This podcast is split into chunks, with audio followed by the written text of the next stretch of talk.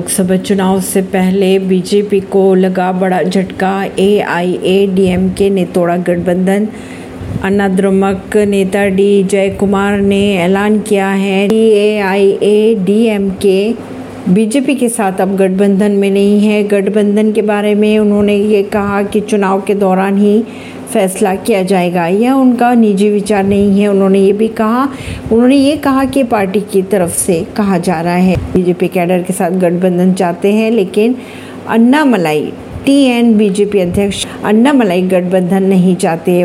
उन्होंने ये भी कहा कि वे हमेशा हमारे नेताओं की आलोचना करते वह भाजपा प्रदेश अध्यक्ष बनने के लिए अयोग्य है। परवीन सिंह, नई दिल्ली से।